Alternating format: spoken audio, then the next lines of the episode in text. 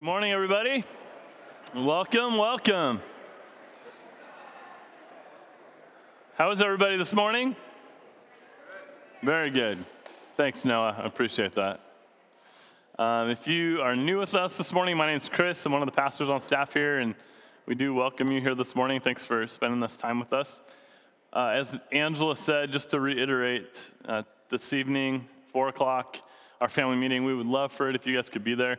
The reason we call it a family meeting is because for us, it's the one time, you know, uh, each six months or so that we can get the family together. And especially now with two services, you probably don't know a lot of the people at the 9 a.m., and the 9 a.m. folks don't know you guys. And so it might be a cool place to come uh, interact with some folks that you don't get to see often who are part of this church as well. But tonight will be a big discussion for us. As most of you know, we've been in the process of sifting through a building that we're looking at on 7th and Wallace, and it's kind of a big step for us. And so tonight will be an opportunity to talk through the nuts and the bolts of that, and then spend some time uh, just devoting to praying with one another for uh, that opportunity that God would continue to op- open and close doors. So, um, if you guys would pray with me, let's let's dig in this morning. Jesus, we thank you for this opportunity to gather in your name, Lord. Every week it's just such an honor and a privilege. And I just pray, God, for those that are here this morning, that you would meet them in this place, as I know that there's probably some here who come here just worn out, tired, um, frustrated, angry. There's a lot that's happened in their life and they're looking for answers. I pray that this morning might be the place where you'd meet them and they would experience your rest and your, your rest and your peace. Um, God, for the rest of us who maybe aren't necessarily feeling the anger or um, even feeling worn out or tired, God, I know that all of us come here this morning seeking you and wanting to honor you with our lives. And so I pray that you take your word. I pray that you take this discussion and that you would allow it to produce fruit in and through us, God, that our lives would become just the image bearers of Jesus, the light of the world that you've called us to, God. So we give you this time, uh, Lord, and I again thank you for each person here. And I pray bless it, Lord, anoint this time in your name. Amen. So, the last three, three weeks, we've been working through this kind of series of passages in the book of Matthew. And for those of you that have been around for a while, you know, we've been in Matthew for almost a year now. And we find ourselves in Matthew uh, chapter 12. And over the last few weeks, as we wrapped up chapter 11 and got into two sections of chapter 12, uh, we have read that Jesus has been dealing with opposition and this opposition has come from these Pharisees, these religious leaders of Jesus' day. Um, and Jesus is facing opposition from them because of the actions that him and his disciples have permitted on this day called the Sabbath day. And so, in our sermon group, uh, the last few weeks, as well as in my community group and various discussions I've had with our staff and other people, it became really apparent to me over the last three weeks um, that oftentimes when we see the Sabbath mentioned in the scriptures, it sort of leads to this question of ourselves of do, do we need to observe this? Like, is a Sabbath something that we are, are actually permitted to uphold? Do we need to observe that? Are we commanded to uphold the Sabbath? And so I wanted to just take a Sunday, uh, a little bit different than most, and tackle this one question like, are we commanded to uphold the Sabbath as followers of Jesus, as Christians? And um, it's a really good question. And I want to preface this this morning by, by saying this, just to be radically honest with you guys. Heather and I have spent years of our lives trying to figure out what this looks like for us, what Sabbath looks like, what rest looks like. We've had seasons in our life where we've done really well with it, and we've had seasons in our life where we've completely blown it and we have not rested very well. And I want you guys all to know going into this that I'm not speaking from a place this morning as somebody who's dialed it in and figured it out.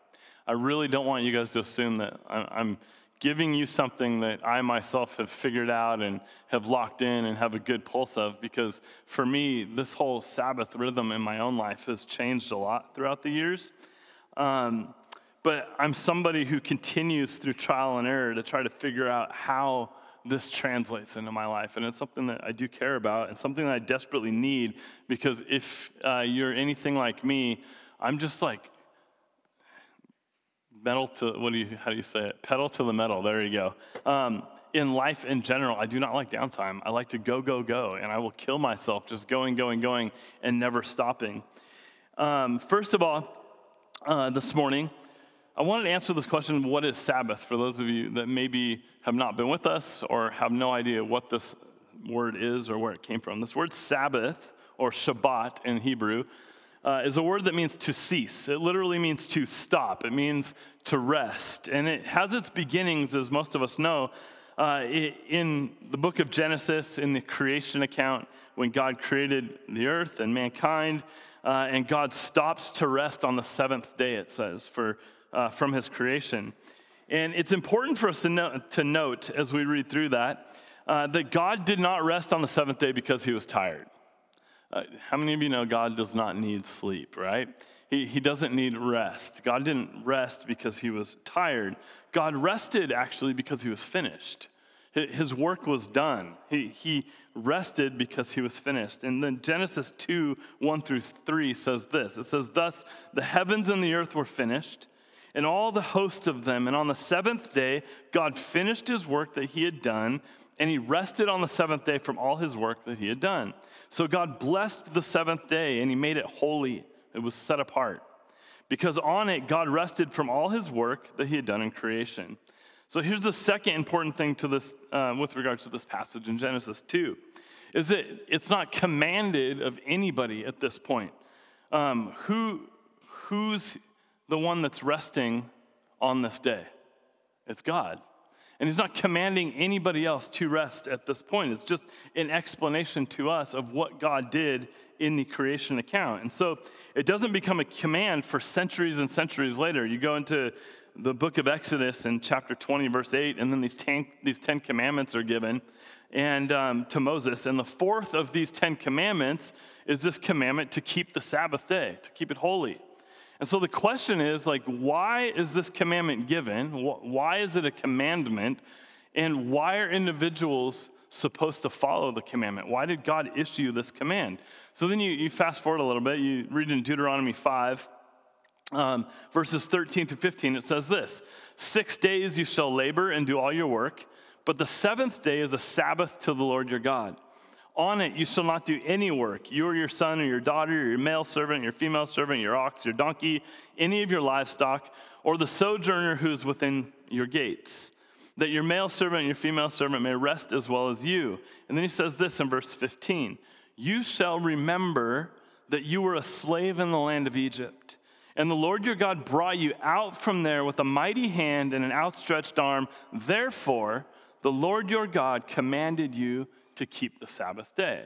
So we're given this answer to the question of why they were supposed to follow the Sabbath commandment the why and the what. You shall not work. That's the first instruction. Cease, this rest, the Sabbath. Cease from working. But then he actually goes on to say that you should do something. And that something you're supposed to do is you shall remember. So, in the same way that God didn't work on the seventh day, you and I actually aren't to work on the seventh day, which in Jewish cultures was a Saturday. So for them, um, it was Friday evening to Saturday evening was their Shabbat or their Sabbath. And so they were supposed to cease from work for that time period. And so we read God initiated this when he rested on in the creation account and god sort of set the model for you and i to follow but then it's not commanded till later when the law is given and then in addition to this whole idea of just resting ceasing from work on this day he says that you actually should take the time to remember and so what specifically did he say that they were supposed to remember on this day they were supposed to remember that at one point in time, they were slaves and that God actually freed them, that God actually brought them out of slavery and was about to usher them in to the promised land. That was the remembrance portion for them. And so there's this why and this what. So at this point, going back to our initial question, should we keep the Sabbath? It seems pretty obvious. I mean, at this point, you'd be like, oh, I think we should keep it. Uh, I mean, it made the top 10 of the commandments, right? Ranked number four. That's pretty high out of 10, four out of 10. But if you're not supposed to break any other commandment, for instance, number six, which is what? Anybody know it off the top of your head? Do not murder. If you're not supposed to break any other commandments, you're not supposed to commit adultery or steal or covet. So, why in the world would we be encouraged to break number four? Remembering the Sabbath and keeping it holy. And what's odd is like this one of the 10 seems to stand out, stand out from the rest of them all because it's one that we don't often talk about. It's one that we don't often adhere to. And so when you read the list and you see this one and realize it's the only one we rarely take into consideration when we read the 10 commandments, I think it should cause us to sort of ask the question why? Why don't we uphold this one, but the rest of them we talk about all the time? And it's important to note that of the Ten Commandments, this call to keep the Sabbath is the only one of the Ten Commandments that's a ceremonial uh, law. The, the other nine are more moral in scope. And so, in fact, uh, the other nine are referred to in the New Testament, and the only one of the ten not spoken of as a commandment in the New Testament is keeping the Sabbath. It's the only one. And it's interesting, if you go back into the Sermon on the Mount where we were just a few months ago, you'll see that Jesus refers to the other nine commandments, each themselves, and then he kind of ups the ante with regards to each nine. Uh, but he doesn't even mention the Sabbath in the, in the Sermon on the Mount. So it's the one that Jesus kind of leaves out. And then if you fast forward to Acts chapter 15, there's this council of Jerusalem that's called together. And the question that this council is wrestling with is what should we do with all these Gentiles? What should we do with all these non Jews that are coming to faith in Jesus? What should we lay on them or expect of them? Like, what Jewish traditions should be put on these people? What should they uphold? And Sabbath is never mentioned even at this council. In fact, they, they say don't even worry about circumcision either. And then you get to the book of Colossians. And Paul sheds some light on this whole discussion when he writes this. He says, Therefore, let no one pass judgment on you in questions of food and drink, or with regards to a festival, or a new moon, or a Sabbath. And then he says this listen to this part. These are a shadow of the things to come, but the substance belongs to Christ. These things were a shadow of things to come, but the substance belongs to Christ. And so, does that mean that the Sabbath keeping is no longer encouraged in the New Testament? I would say this morning, no. In my opinion, no. Um, remember, Jesus didn't come to abolish the law, but to what? Fulfill the law. And so, as you look at this passage in Colossians, what Paul is saying is he's telling us that the Sabbath actually pointed ahead, that it served as a shadow of Jesus it wasn't abolished by Jesus, but it was actually fulfilled by Jesus. Everybody in this room knows what a shadow is, correct? I know it's been a few months since you've seen one around here, but we all know what a shadow is. If I was walking down Sherman Avenue after church this afternoon, let's just say it was really sunny. I'm going to put myself in like July or August right now. It's sunny out. I'm walking down Sherman, and I see one of you guys across the street. You see me, we say hi, we start walking towards each other, and as we're nearing each other, the sun is behind you and your shadow is being cast down in front of you. What's to get to me first when I see you? Your shadow. It's, your shadow's to hit me first. And wouldn't it be strange if, as you got to me, I was watching your shadow the whole time, and then you got to me and I was just like, hey, what's up, shadow? You know, and you're like, dude, you are a strange, you're a strange duck, man. Like, I'm right here. Talk to me, not the shadow. I'm like, oh, what's up, shadow? You know, I, you'd think I was just kind of crazy. But here's what Paul is saying in this passage He's saying Jesus is actually here. He's actually here. Don't be enamored with the shadow. Jesus is actually amongst us. He's arrived. All of these things pointed to Jesus, but now he's arrived. Jesus came. And so, if you remember the lead into Matthew chapter 12, before all the Sabbath talk, 1128, he said, Come to me, all who labor and are heavy laden, I will give you rest. Take my yoke upon you and learn from me, for I am gentle and lowly in heart, and you will find rest for your soul.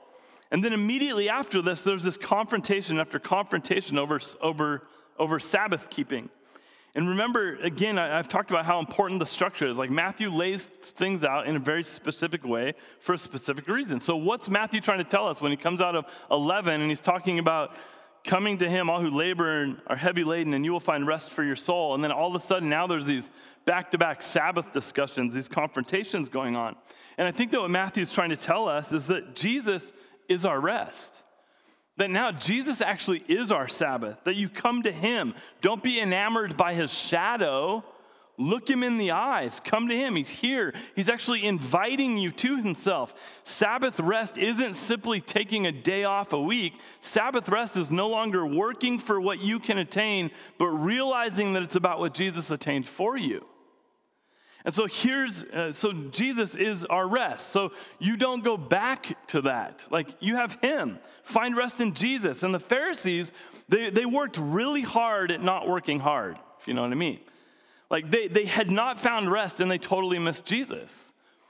They, they were caught up with the shadow and they actually missed the substance of who he was. And so, too, with me, with many of us, you and I today, um, and I'm not just talking about Sabbath, there are so many people today who have become satisfied with the shadows. Like that's that's enough. And unfortunately, they've totally missed Jesus. That might be some of you in this room.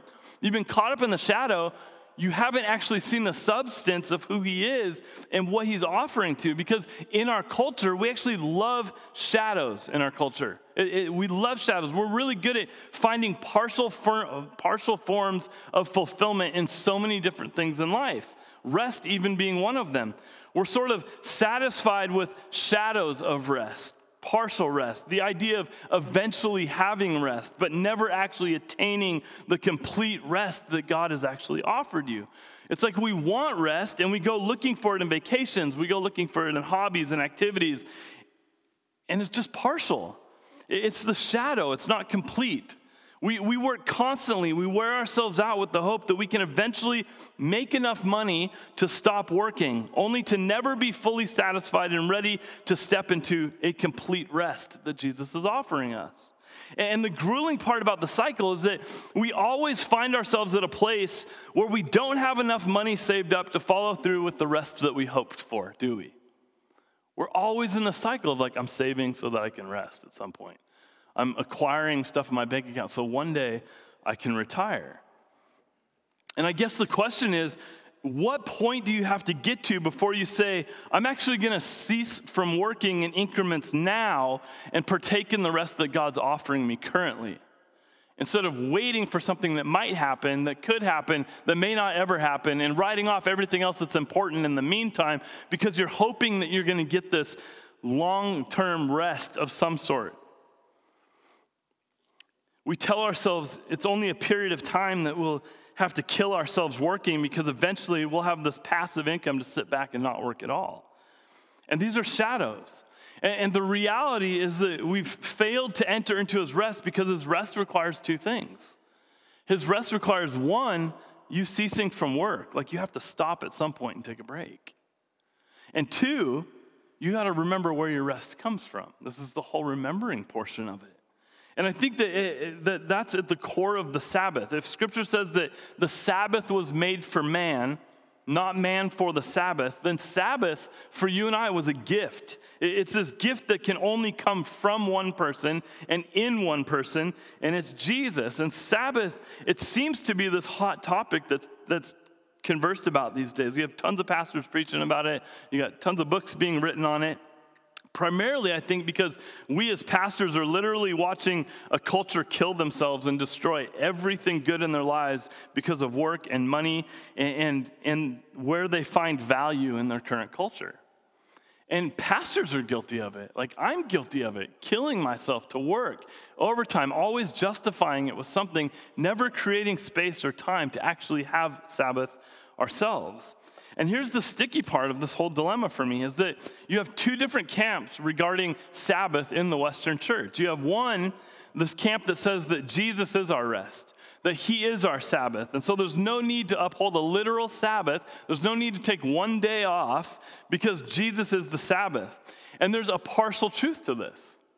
The other camp says that you have to uphold a literal Sabbath to a T, like the Jews were commanded to do, Friday night to Saturday night, and that Sabbath is this binding commandment for Christians, which again isn't all wrong. There may be an element of truth to this, but again, it's not complete.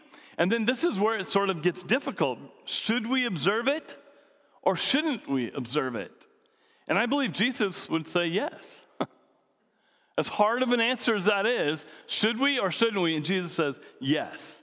Which can be kind of a confusing answer when it's both and. And I think that much of Jesus' life and teaching weren't always black and white as much as they were Jesus pointing to living into a tension, a holy tension of sorts, a, a healthy tension. And I often find as a pastor that what people want me to give them is black or white.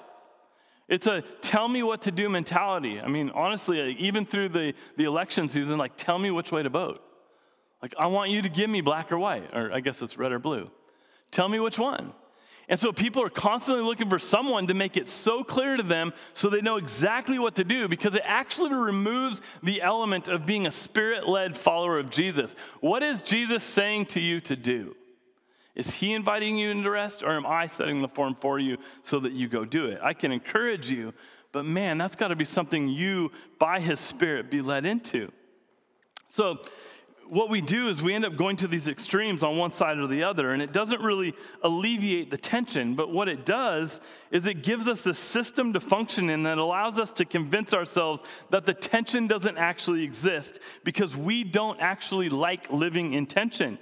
And this was exactly why the Pharisees missed Jesus, because they just wanted the rules to be followed so much so that they started taking commandments like keeping the Sabbath and defining them for themselves, which then did not allow them to see Jesus for who he was, the Messiah.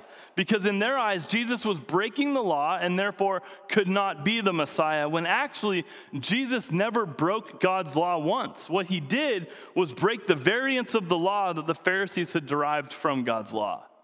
It was their own little laws that they derived from the actual laws that were given. We talked about this a couple weeks ago. It says, keep the Sabbath. Well, then you have, a, the, you have for generations on generations traditions being handed down by different rabbis of what in the world that would look like to actually cease from work. What is work? And then defining all these crossing T's and dotting I's. This is what work is. And that was never what God said work was. He didn't define work, He said cease from it.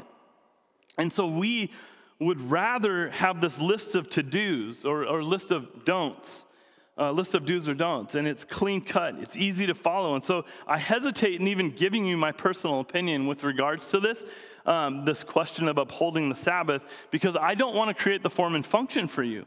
But, but we sit here in the 21st century as believers in the Western church, living in a world that is tired in a world that honestly is working nonstop. We've literally built corporations that work their people around the clock. If there's one thing that I've heard more in the uh, last year about people that are moving here, they're like, I needed to get out of the rat race that I was in. I was working constantly. My family paid the price for that. I needed to find rest. I needed to go somewhere where I could kind of break free from it all. Like people are in search of trying to find rest. And when we're not working, what are we doing? We're working on a freelance project or we're, we're trying to develop another business on the side to make more money and fill our time even more. Like we just as a culture do not know how to cease. And I'm here to raise my hand first this morning and say, like, I struggle in this area because I want to go, go, go, build, build, build, do, do, do all the time. And it's almost as though to cease in our culture is defined as laziness. And that's why we don't want to stop, because I don't ever want to be perceived as lazy. And so herein lies another tension, because the Bible speaks strongly about work ethic and working hard. And it speaks strongly about laziness and equating it to somebody who's denied their faith and is worse off than an unbeliever. And so there's this balance. You work hard, you cease hard. And that's okay. You work hard, but you know when to stop and you know when you need rest. And the reality is, if statistics hold true, then the majority of you in this room right now are stressed out. 73% of Americans have stress that impacts their mental health. 73%. 75% of Americans experience moderate to high stress levels in the past month. And this one's crazy. Stress is the number one health concern of high school students. Number one. And everybody's asking this question like, why is this so? How do we find rest? How can we eliminate our stress and our hurriedness and, and our never ending pursuit of more? Uh, years ago, Heather and I moved from Seattle to San Diego. And in the early 2000s, we were living in Seattle. And if any of you have lived there before, it's just a crazy, chaotic city. I mean, it's constantly on the go. Traffic was everywhere. People were all trying to work up the ladder in the corporate world and make something of themselves and build, build the next business. It was just constant chaos, and we grew accustomed to it. And then we moved to San Diego, and I got this, the Lord showed me this amazing real life illustration of what rest looked like. And uh, in Seattle, I would go into a Starbucks, let's say, and um, I don't know if any of you have ever waited in a line at Starbucks in Seattle, but what's that like? I got somewhere to be. Like, come on. Those machines are automated. It should only take you two minutes to make my coffee. Like, come on, I got things to do. People get ticked, they get all worked up over it. My first day in, in living in Carlsbad, California, um, Heather and I wake up in our apartment. We're brand new to the area. We walk down to the 101. We go to this, this Starbucks on the 101, and the line is out the door and down the sidewalk. It was so long. And I, I get up to this line, and I'm expecting, like, come on, come on. And what I got is a bunch of surfer dudes. They're just like, what's up, man? Yeah, cool. Like 45 minute wait for a cup of coffee, and they're just like, it's all good. I'm like, this is crazy. Like the dichotomy that, that I saw there, like the contrast between the two.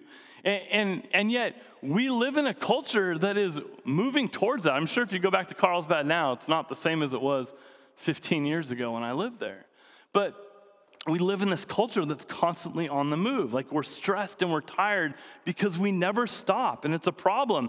And we're actually deteriorating our most prized possession in the pursuit of this busy life. Our soul is actually what's paying for the pursuit. Our relationship with Jesus gets the leftovers from this busy life that we live.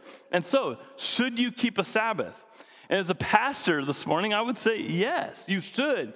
But I wouldn't say that without prefacing the statement a little bit. I wrote down seven things that we should remember if we're going to keep a Sabbath, a Sabbath, Sabbath, that's funny, um, a Sabbath. And I hesitate to even give you guys the, these seven things because I don't want to recreate the form and the function that Jesus was sort of pushing back against. But um, there's seven things that I want you to think about and I want you to pray about and I want you to take it before the Lord and ask how He would actually have you live in to uh, a Sabbath in your own life. Because after the last few weeks of just kind of studying through and talking over Sabbath, I'm pretty convinced that there's more to Sabbath than just stopping what you're doing and doing whatever you want and calling it a Sabbath. That there's something more to it. So here's some things that I've thought through. One, that the Sabbath is a time of remembrance. That, that we should take time to remember that God brought you, just like the Israelites out of slavery like he did the Israelites. He's saved you and, and make much of Jesus. It was his Passover that led us out of slavery. It was Jesus' baptism and death that leads us into the promised land. This is key. Make it a time of remembrance. Sabbath wasn't just given to us to go live our recreational life void of remembrance of what this day is actually about. Two, let it be an act of worship. In the same way that God rested at his finished creation work, take time in your rest to celebrate that you too are a new creation in Jesus. You're complete and finished in Christ. Worship because your rest is in him. Three, let it be an event that bears witness. And when I say event, like something that you intentionally mark down on your calendar and say no to good things in order to follow through with. Like our decision in our life to rest actually demonstrates greater faith than most of the other things that we do in life because it's not normal. Hebrews 4 1, the author of Hebrews gives a fairly stern warning about rest. He says, Therefore, while the promise of entering his rest still stands, let us fear lest any of you should seem to have failed to reach it. It's imperative that we find Jesus' rest. The author of Hebrews goes on to say this in chapter 4, 9, and 10. There remains then a Sabbath rest for the people of God.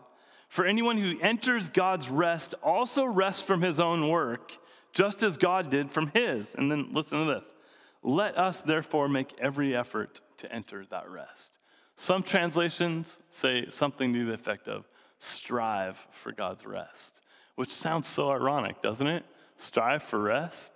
Like, make every attempt, make every effort to enter into his rest. If any of you guys have ever been to Israel or you know much about the Jewish culture, their Shabbat, like their Sabbath from Friday night to Saturday night, is a ton of work. It's a ton of work.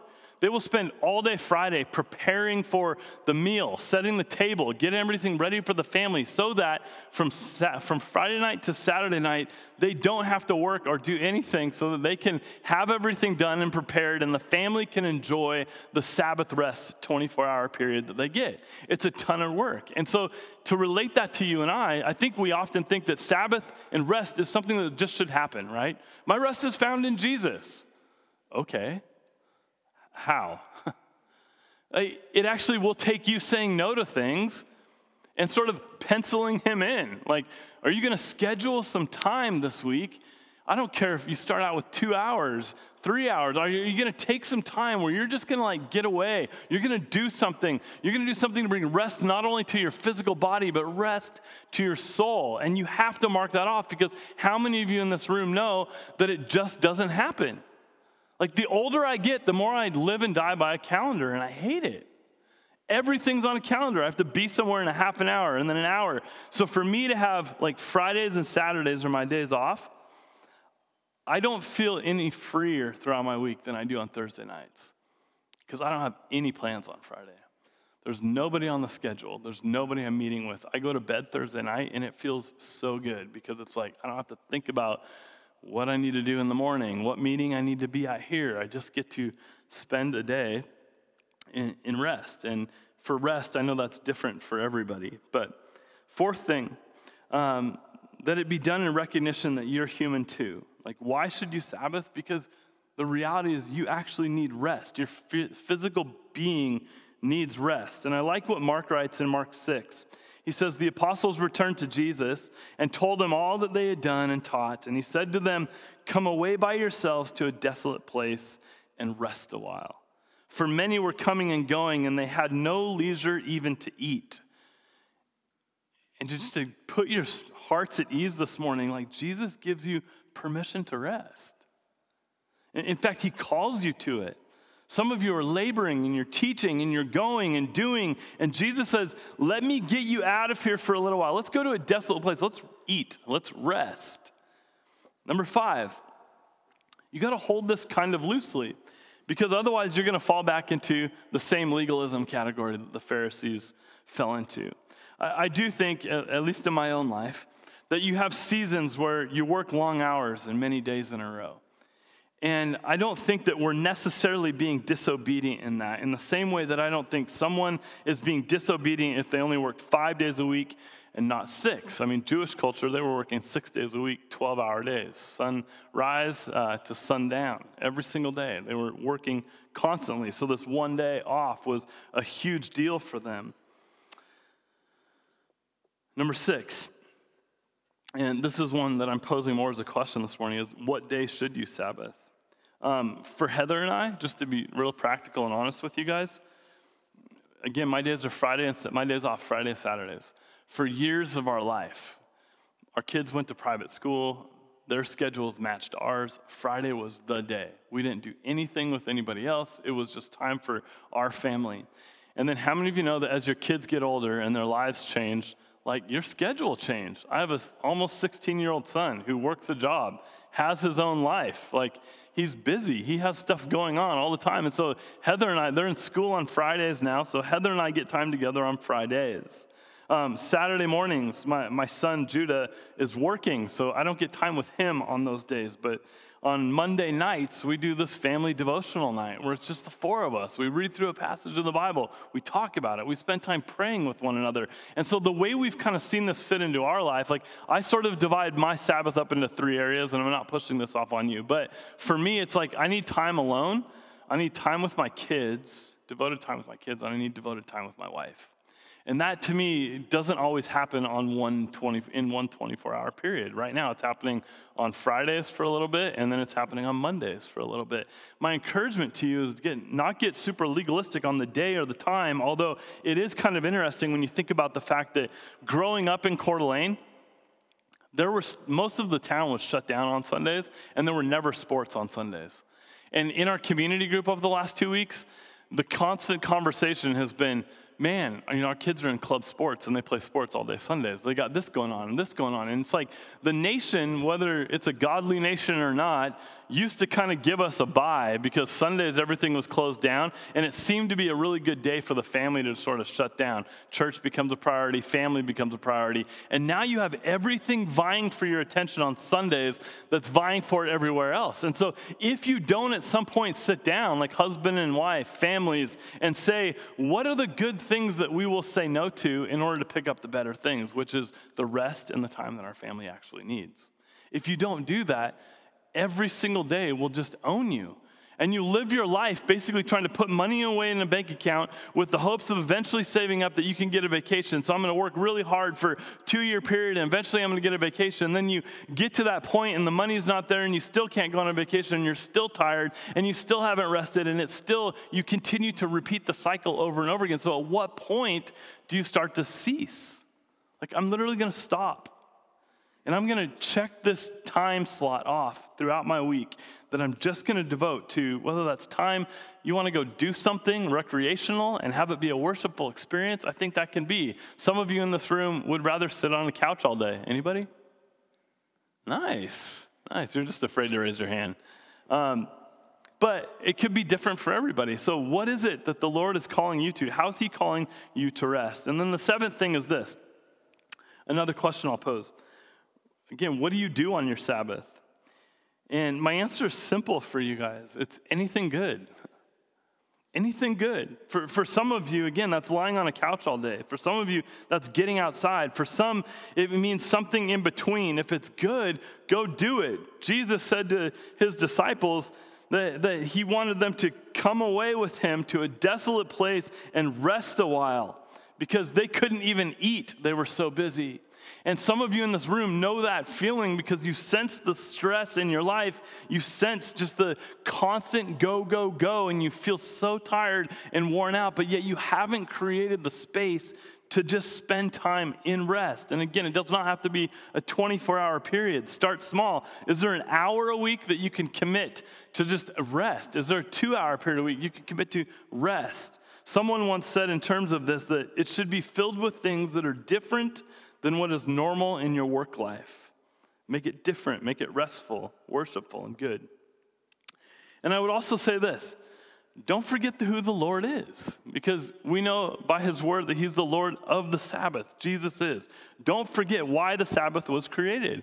It was created for you and I as a gift. And keep in mind that sometimes your Sabbath will be a day where you even are required to pull a bunch of sheep out of dishes or out of ditches and you're required to like heal the man with the withered hand. We talked about this last week is that he desires mercy, right? That mercy is at the heart of the Sabbath because he had mercy for us. We in turn extend mercy to others. And I say this because there are some who really dedicate are dedicated to their Sabbath, but so much so that you turn down opportunities to extend mercy to others in order to preserve your Sabbath. And I think by the life of Jesus we can see that if there's some need that's made available on your Sabbath, don't turn it down to focus on your Sabbath, but go fill the need.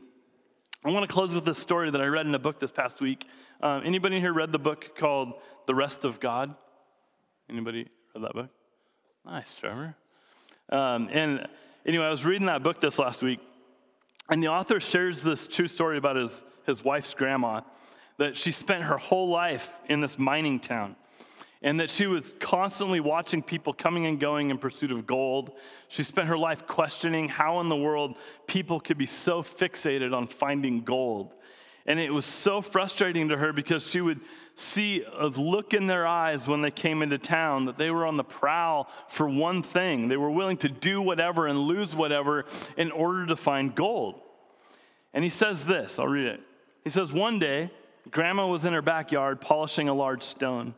It was a boulder that sat in her garden, too big to move. It was one of those stones, round and smooth, tumbled by eons of wind and ice and water, thickly embedded with glittery chunks of mineral. She was polishing it with sandpaper. Her logic was that since she couldn't be rid of the thing, she may as well beautify it.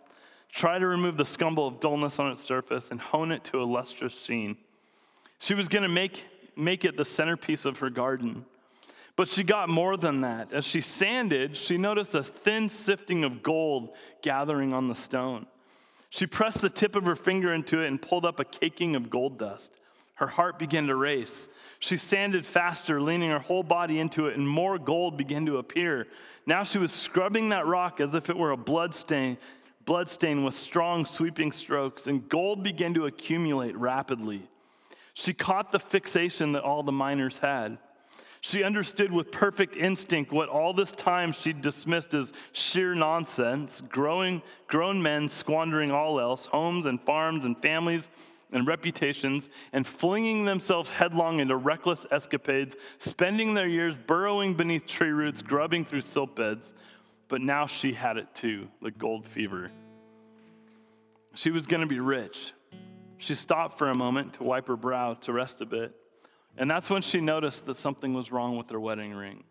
The top side was normal, but the underside wasn't. The band was thin as a cheese slicer wire. She had nearly sanded her wedding ring clean off. All that gold was merely filings. It was the remnants of her heirloom. It was her treasure reduced to dust. And I read this and like felt heartbroken over the story. But mainly because, in all honesty, I know there's been seasons of my own life where I've squandered treasures in pursuit of dust. And we're often guilty of eroding these irreplaceable things in our life in an effort to extract something that actually isn't there. And then you get to a point where you realize that you've said no to all the things that you would remember in an effort to gain something you'll eventually forget. And we're constantly chasing that lie the, the lie of hurry, the lie of rest, the lie of money, the lie of career, the lie of being self made. For what? We're, we're, we're chasing it for the dust of the irreplaceable things that we are left with. In 2007, uh, when Dallas Willard was asked if he had one word that would describe Jesus, one word. You guys, anybody know what that word was? Relaxed. Which I thought was a really interesting answer. Think about all the pressure that Jesus was under. Think about all the demands for Jesus' time in his life. Think of the fact that he could only be in one place at one time while knowing that there was a bunch of stuff going on everywhere. I think Jesus knew what it meant to feel the demands of life, to feel the demands of time, to feel the demands of ministry and opportunity, but yet Jesus never stressed. Jesus always made time for others, Jesus always made time for his Father. And I think when it comes to the Sabbath, it's an opportunity for us to rest our bodies, to relax, to remember who provides rest for us, to remember that not only is our physical body at rest in Him, but our soul is actually at rest in Him. And the Sabbath is an opportunity to resist the tides of the world being thrown at us so that we can take a moment to be restored and prepared for what's next. The reason we're tired is because it's been one week after another where you're just like, I'll find rest next week, and then it doesn't happen. You roll into the next week gets to Sunday again, I'm so tired, I'll find rest in three days. I'm saving money so I can go on vacation. We just keep pushing this rest down the road. And we keep repeating the cycle. And at some point, you stop. For me, there's been two instances in my life where I've had complete anxiety attacks and broke down, ended up in the hospital thinking I was having heart attacks and just freaking out over all the cares of this world only to realize, like, what for?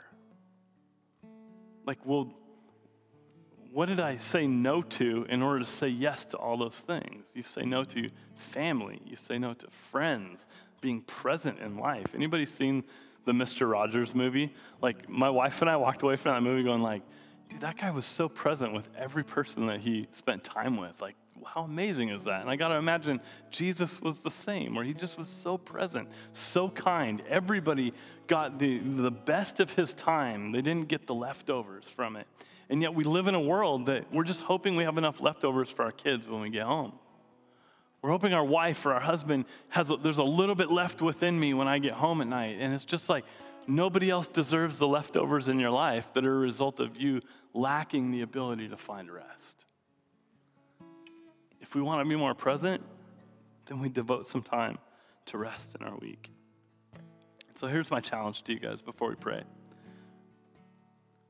Um, this Sunday is the first Sunday in Lent.